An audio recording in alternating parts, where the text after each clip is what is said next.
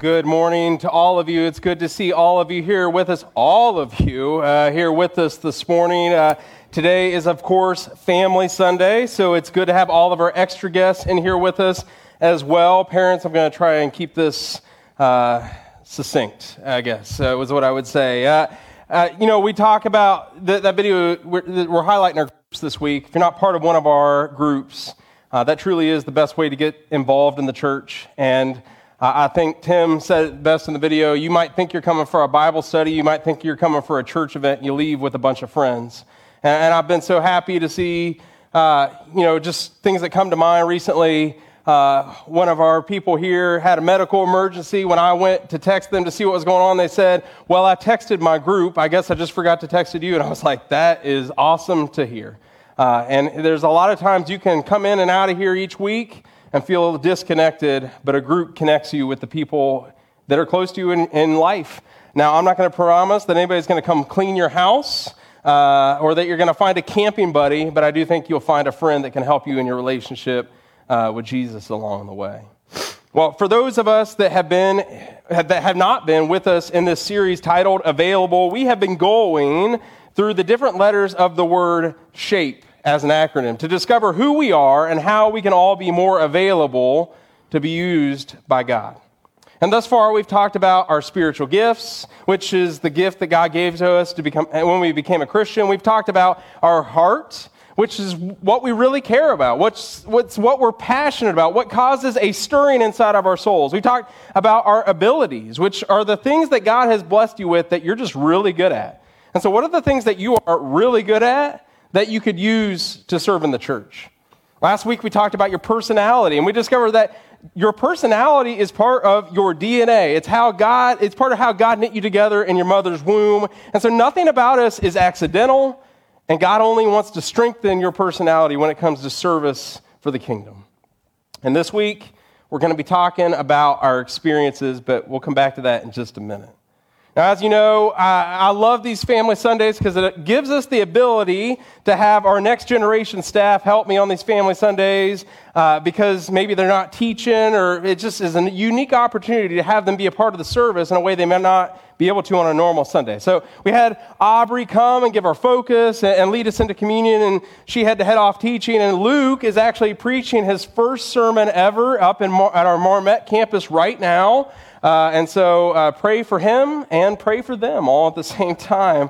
Uh, I said, I'm just going to be praying that God can work through you, Luke. And you might not understand what that means, but you're going to need it. No, I'm just kidding. But, uh, but I do, so they're not with us this morning, but I do have the, the pleasure of having uh, Miss Piper. She's not teaching today, so she can come and assist me this morning. And listen, after the last Family Sunday, we had some weirdness. Like, I asked him to come up here. Luke was eating, he was late. I mean, they were doing a lot of things that, like, made me a little nervous to have him come back up because they were doing things that like they needed to hear the hard truth on. And so I'm glad that we can just have a normal Sunday and have Miss Piper come with us this morning well, I was hoping for a normal Sunday. Piper, I told you, I told you to not dress up. I said, you wanted to dress up today, have people dress up. I said, we can't do that, even though it's Halloween. Clearly, you didn't listen, all right? Well, we have been talking about the body, and so we were trying to think what could represent the body. Oh, a skeleton. So I actually did find a skeleton at Walmart, but he wouldn't let me spend $30. So here we are. Listen, instead. offerings have been down. We can't afford a skeleton for 30 bucks. That's not true. All right, so uh, y'all are great. Y'all are great. Uh, all right. Actually, somebody offered us a skeleton. I said, no, this would be better. Uh, all right, so uh, you know, our kids have been talking about individuality, and, and, so as a review, Piper, can you kind of walk us walk through the adults with that uh, for us? Yes, actually, uh, where's some elementary kids? Who knows what individuality means? Miss Allison, can you shout it out for me?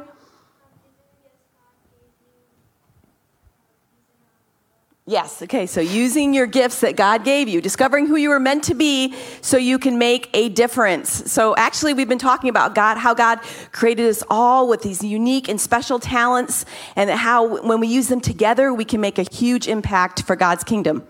All right, so today, here we are as a church body together, maybe some of you uncomfortably close to the church body around you. Uh, we're wrapping up our discussions on shape and individuality. And so Piper and I wanted to come and talk to you about discovering who we're meant to be so we can make a difference. You know, there's a misconception. When you hear the word individual or individuality, there's kind of a misconception that when we talk about that, it's all about you. It's only for your gain, or it has to be done your way or the highway. But that's actually not how God made us at, at all. We are all special and unique, yes, but we're also made together. See, God's so awesome that He made you in a unique way, but He made you in that way so you could work with others and achieve things that couldn't be accomplished alone. So in um, 1 Corinthians chapter 12, verse uh, 12 or 16, 18 through 20, sorry, it says, There is one body, but it has many parts. But all of its many parts make up one body. God has placed each part of the body just as He wanted it to be. If all the parts were the same, how could there be a body? As it is, there are many parts. And it's the same with the church. You know, like if all of us were the same, how could we ever get anything done? Because we'd all just be doing the one thing. Paul understood the importance of us. When he wrote that, the Apostle Paul understood the importance of us all using our individual gifts together with others. And Paul was trying to tell us that just like our body has to work together to do incredible things, we have human beings and followers of Jesus, like we all have to be working together so we too can do incredible things and point others toward Him. See, God made each and every one of us unbelievably unique and incredibly different so we can make a difference in the world.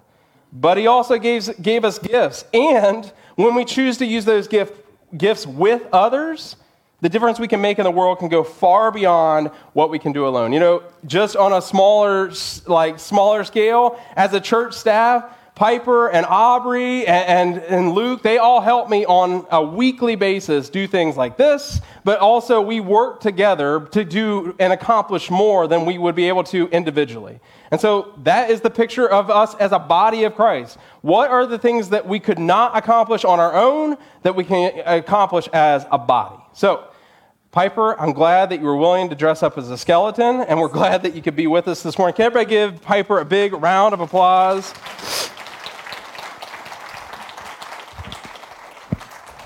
Piper and Aubrey both helped me uh, immensely this morning as we got the donuts and the hot chocolate and the cider ready. If you don't know what I'm talking about, you need to check out the cafe on your way out this morning. Uh, I'm glad that Piper could help me out this morning. We're, we're glad we can do those things. It's, uh, it's pretty awesome to me that at the same time that we and here have been talking about shape, uh, Piper and the kids have been talking about individuality, something very similar in their classes. In fact, I feel like God is trying to do something special here at Gateway because the student ministry and the early childhood have been talking about similar, similar things recently as well. And to me, when a whole church ends up on a similar topic and it wasn't planned, I think God's trying to move y'all. I think He's trying to do something. He's trying to say something, and we need to be listening to that. All right, as I mentioned earlier, uh, we're talking about our experiences this morning. And we all have experiences that we can look back on. And as we keep moving forward in life, we discover that all of our experiences can be useful in the service of the Lord. Danish theologian Soren Kierkegaard said that life can only be understood backwards, but it must be lived forwards. You know, we all have different experiences in our life, whether they're relational or educational, vocational, vacational, funny, painful, spiritual, whatever it is. No matter what life you've lived, you've had experiences of all types. And some experiences we would like to forget and we would like to never go back to, but some we, we hope we'll never forget, and some that we'll always remember. So, when it comes to how God has shaped you on how to serve, your experiences make you very unique.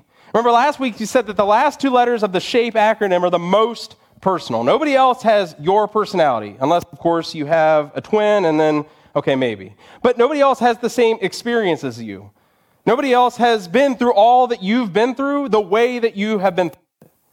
Your childhood injury, your high school prom, your fun college years, your wedding, the birth of your kids, the trips to Disney, your parents' divorce, the loss of a loved one. See, all of these are experiences who shape who you are today, And there are also ways that God has been shaping you for service. And so, how can we be available with our experiences? This morning we're going to turn over to the book of Philippians. I hope you'll do that if you have your Bible with you. And we're going to take a look at a man who was able to use his experiences in service to the Apostle Paul and in service to the Lord. Now, we're going to be going over to Philippians chapter 2, starting with verse 25. And the man that we're talking about today is not somebody that you might have heard of before, or if you have, you may not be too familiar with him. His name is Epaphroditus. And Paul is going, to be tell, is going to tell us a little about him here in chapter 2. And so head on over to chapter 2, verse 25, and we're going to read what Paul has to say. Paul says, But I think it is necessary to send back to you Epaphroditus, my brother, co worker, and fellow soldier, who is also your messenger, whom you sent to take care of my needs. For he longs for all of you and is distressed because he heard, you heard he was ill. Indeed, he was ill and almost died, but God had mercy on him, and not only on him, but also on me, to spare me sorrow upon sorrow. Therefore, I am all the more eager to send him, so that when you see him again, you may be glad, and I may have less anxiety. So then, welcome him in the Lord with great joy and honor people like him because he almost died for the work of Christ. He risked his life to make up for the help you yourselves could not give me. now, the reason you may not have heard of Epaphroditus is because, well, we don't really know much about him outside of this passage. His name only appears twice in the Bible, and they're both in the book of Philippians. So we know that he was a member of the church in Philippi, and later in chapter 4, we know that he carried a gift from the believers in Philippi to the Apostle Paul while he was in prison. And that's it. That's all we know. That's the only two mentions that he's got. But you know what? As we've said before, uh, he's got two more mentions than I do in the Bible, so he's doing pretty good. You know, anonymity is typical, though, of faithful servants to the church throughout its history. People who serve behind the scenes without great recognition or accolades. They just go about their business in humility. And the same is true of many of you today. You serve without expecting to receive anything back, you serve without expecting recognition, but people notice. Your church staff notices. And most importantly, God notices. You know what? We're so thankful for those of you that serve week in and week out doing the things that people may not notice, but allow us to do what we're doing in ministry. So thank you. You know, although we don't know much about Epaphroditus, we know from this passage that we just read that he had some valuable experiences that he was allowing God to use for the work of the kingdom. We know that he had a salvation experience because Paul calls him a brother. We know he had an educational experience because Paul calls him a co worker, which leads us to believe that Paul must have mentored him somewhere along the way. We know he had relational experiences because, you know, Epaphroditus and Paul, they had gone through some tough times together, leading Paul to call him a fellow soldier. You know, some of our closest friendships are the ones that are forged from hardship and difficulty. Our closest friends come from the times where it was the hardest. We know he had a painful experience. Paul says that Epaphroditus was physically ill and almost died, going as far to say that he almost died for the work of Christ. And finally, we know he had a healing experience. Whatever caused Epaphroditus to be so ill, God healed him of it. And Paul said that God had mercy on him and saved Paul from sorrow upon sorrow. Epaphroditus was a man of many experiences and he used them all for the Lord. He was available with his experiences. And Paul said to him, said to welcome him in the Lord with great joy and honor people like him because he almost died for the work of Christ. He risked his life to make up for the help that you yourselves could not give me. Now, Paul says Epaphroditus risked his life in service of the Lord. And I, am not saying that if you make yourself available to serve here, that you're going to be risking your life by serving here at Gateway, but Let's be honest. Have you ever tried to teach nine preschoolers back there by yourself? Have you ever had to change a diaper blowout in the nursery? Like sometimes it feels like you're taking your life in your own hands. It's a, it is a crazy time. You know, Epaphroditus, he didn't waste any of his experiences. He put them all, made them all available for the service of the Lord, and he put them all out there. He, he made everything available. And so, how can we be like him? How can we too make our experiences available for the Lord? Well, number one, don't waste them, embrace them. Rick Warren once said, Experience is not what happens to you, it is what you do with what happens to you. Don't waste your pain, use it to help others. God doesn't want you to waste any of your experiences or your pain. Paul says in Romans 8:28, "We know that in all things God works for the good of those who love him, who have been called according to his purpose. Now, I want to kind of break that down a little bit to make sure you fully get what Paul's saying here. Paul says, We know, not we think, not we hope. We know that in all things God is working. Not some things, but God is working in everything in your life, in all things. And what an incredible thing it is to know that, that, the, that God Himself, the creator of the universe, is at work on your behalf. And His work is for the good. He's taking all the pain of your past, all the hurts and the heartache, all the mistakes and tough times, and He's making something beautiful out of them. And He's doing it for those who love Him who have been called according to his purpose, which means that all of his children who have surrendered to him and have been given a new name, a new hope, and a purpose in life, well, God is going to use all of your experiences for his good and for his glory.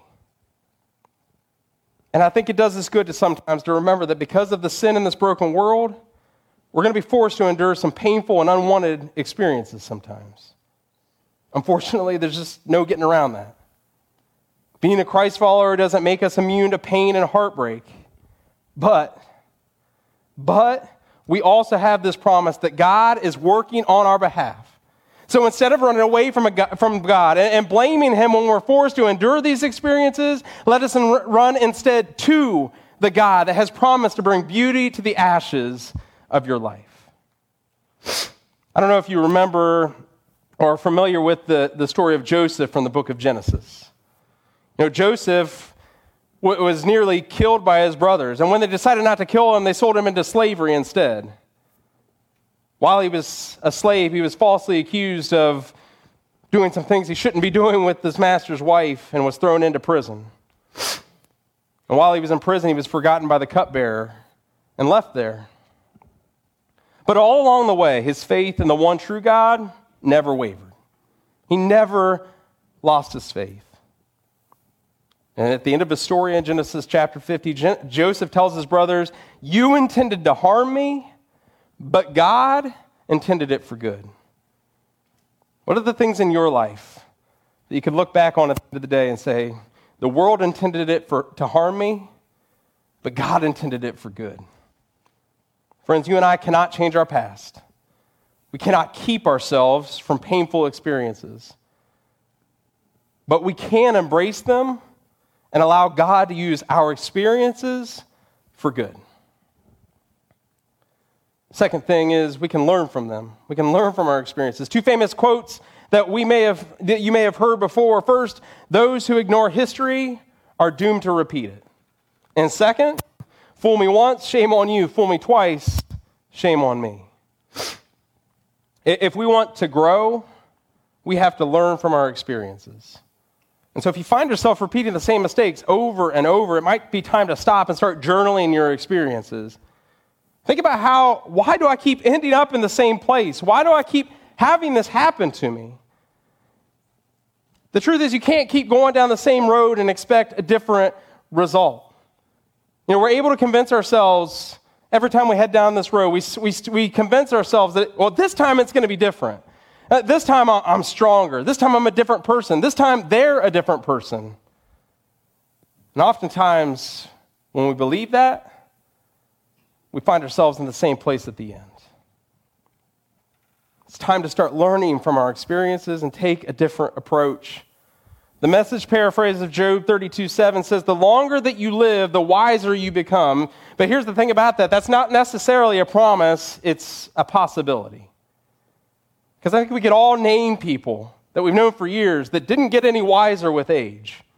And in most of those cases, it's because they never learned from their experiences. They just kept trying to do it over and over the same way.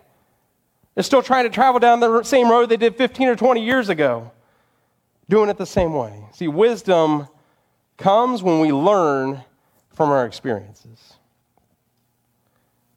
The third way to make ourselves available with our experiences is to use them to help others. You know, I'm sure that after all the time that he spent with Paul, Epaphroditus had a notebook full of lessons to help strengthen the believers. He was learning from the guy that was the face of using his experiences to help, try to help others in the faith. And I hope this morning that you can see the value in using your experiences to help others as well. You know, earlier we said, don't waste your pain. And I hope you hear that and believe that. Because, friends, every experience that you have, from the mountaintop to the valley low, can be used to help others. When you have a great experience at a new restaurant, what do you do? Well, these days you go on Yelp and you leave a review, right? But when you, have a new, when you try a new restaurant, a lot of times you tell your friends, hey, man, I just went to this new place. They had some really great food. Or, I got food poisoning there. Don't go there. That's awful, right? Use your experience to help others. Some of you are epic Disney World planners. And when you plan it down to the final detail and your family goes and has a great time, well, what, what happens the next time you hear somebody going to Disney? Oh my goodness, let me show you my notebook. I have everything planned out. You'll have a great time. You share your experience to help others. And that principle remains the same when it comes to the heavy stuff of life as well. When you have a family member battling addiction, you can use that experience to help others that might have never been through it before. When a loved one battles cancer, you can use that experience to come alongside people that are going through it now. When your spouse decides that they don't want to be with you anymore, you can use that experience to help somebody the next time it happens to them. And let's be real. Nobody ever would choose to go through any painful experience. If we were given an option, we'd say, No, I would just take the easy path, please. But in a reality where you don't have a choice, don't waste your pain. And so here are four ways, real quick, to, to use your experience to help others. First, use them, use your experiences to warn others. There are things you know now that got you into trouble that you could use to warn others so they don't have to go through the same pain that you did. In the, in the story of the rich man and Lazarus in Luke chapter 16, the rich man who had made mistakes and ignored the, poor, the plight of poor Lazarus finds himself in Hades. And he says to Abraham, Warn my family so they will also find themselves in this place of torment. Second thing you could do is use them to teach others. When I think of warning others, I think of one of those street preachers with a megaphone yelling, Repent, turn or burn. And you know what? Sometimes that's needed. But when I think of using your experience to teach others, I think of a parent teaching their children or one Christian discipling another. It is an intentional mentorship that you enter into, like being a personal coach. Paul told Timothy that the things you have heard me say in the presence of many witnesses, entrust a reliable people who will also be qualified to teach others. Third, you can use your experiences to comfort others. Some of you might have very ex- painful experiences that are behind you now, and I know you want to keep them there. They're in my past. I don't want to drum them up again. There are experiences of extreme loss and darkness. But don't waste your pain. You're going to meet somebody at some point who's going through what you went through. And in 2 Corinthians 1 3, Paul says, Praise be to the God and Father of our Lord Jesus Christ, the Father of compassion and the God of all comfort, who comforts us in all of our troubles so that we can comfort those in any trouble with the comfort we ourselves receive from God. Use it to comfort others. And finally, we can use our experiences to inspire others. The Bible is full of stories of inspiration. History is full of stories of inspiration. And as you look at the end of Hebrews chapter 11, after sharing a long list of the stories of men and women of faith, the writer says, Well, what more shall I say? Then he says, I, I don't have time to tell you about all the others who, who went about it in sheepskins and goatskins, destitute, persecuted, and mistreated. The world was not worthy of them. they wandered in deserts and mountains, living in caves and in holes in the ground. And this entire Hall of Faith list in Hebrews 11 was designed to inspire believers to keep the faith, to fight the good fight, to join, keep pressing on to go to the finish line. So let's let us keep moving forward in our service of the Lord. Friends, our experiences are part of who we are. And we can try to put up the walls, protect ourselves, and ignore our past. Or we can make ourselves available and use the experiences that we've had, good or bad, to serve the kingdom. And I really think that some of the greatest things that can happen in the church are when people are willing to use their experiences to help others when they're going through it now. Spiritual gifts, heart, abilities, personality, and experiences. You'll just have to trust me, it's there. Have you made yourself available yet? We've been going through this for five weeks. The whole month of October, we've been talking about our shape and making ourselves available. I hope God is stirring something in your heart. Some of you might have heard of Bob Goff. He's an author, and he has a pretty popular book called Love Does. It's one of my favorite books. Bob Goff is one of my favorite people, really. And, and while Bob has written books, he's actually a lawyer for his day job. And in what he does, the cases he takes, in his own words and Love Does, he says he spends a great deal of time working for kids in Uganda and India and chasing bad guys who hurt them. And Bob goes on to tell about a technique he has his clients do when they're being deposed for a case. He tells them to sit there and answer all of the questions honestly, but as they do so, sit palms up as you sit in the chair. Why does he do that? Because nobody can be defensive when your palms up. See, our involuntary mechanism when we get defensive, when we get angry about something, is to clench our fists. It lets, allows us to lose our composure, allows us to get really upset. But nobody can be defensive with their palms up. And the best part of this is that Bob said that he learned it from Jesus himself. Because Jesus was palms up all the time. See, palms up means you have nothing to hide, nothing to gain, nothing to lose. Palms up means being vulnerable, even if it means people might try to take advantage of you or might not appreciate what you're trying to do. Bob said that he learned that there is nothing in this world that he could really lose if he had Jesus. And throughout this series of Available, each week I keep coming back to the image in my mind of being palms up. Because God has created each one of us to be used within the church. You all have a purpose. The question is do you hear these messages each week and start clenching your fist because you've been burned before? I've been taken advantage of before. They put, they put too much on me too quick. Or is it because you don't have the time? I'm too busy. I got too much other stuff going on. Or is it because you don't think you're good enough? I hear you saying that I'm gifted, I have these abilities, I just don't think I fit in anywhere. Do you think you don't have the right personality? Or, in the full view of what Christ has done for you, do you approach palms up and say, Here am I, send me?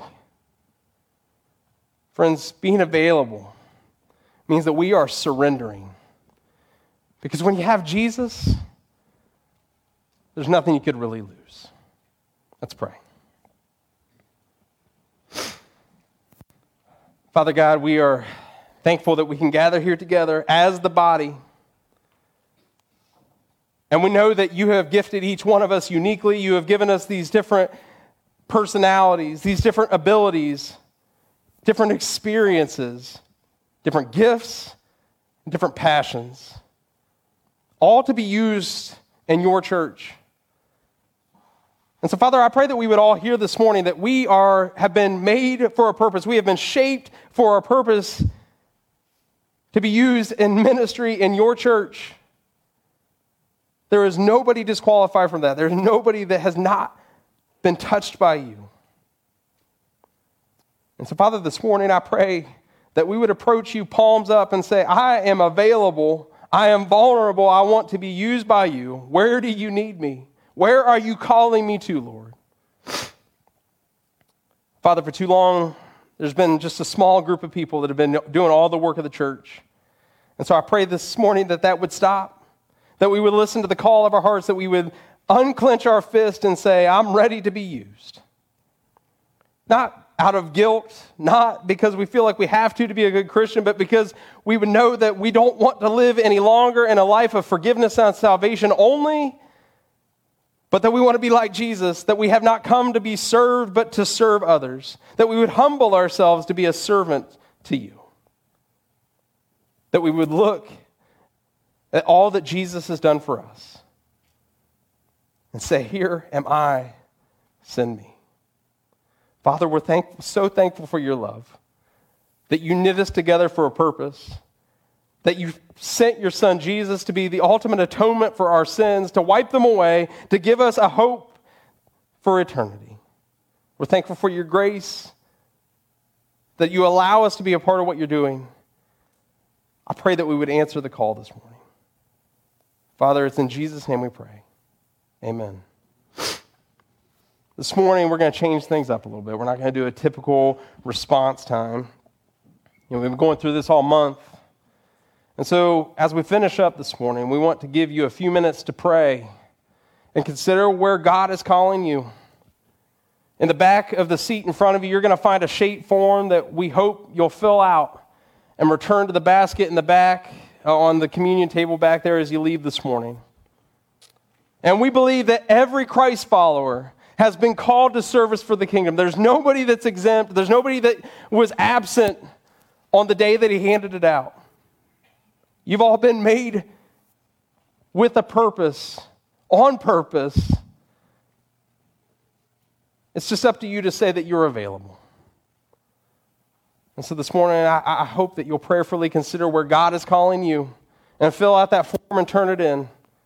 Now, if you're already involved in eight ministries, this is not a way to get you to fill to join four more. All right? That's not the point. And this form is also not a binding contract. It's not going to hold up in a court of law. It's not a three year commitment that we're going to chase you down about. We're not going to throw you to the wolves. We're not going to put you in charge of something just because you fill out this form.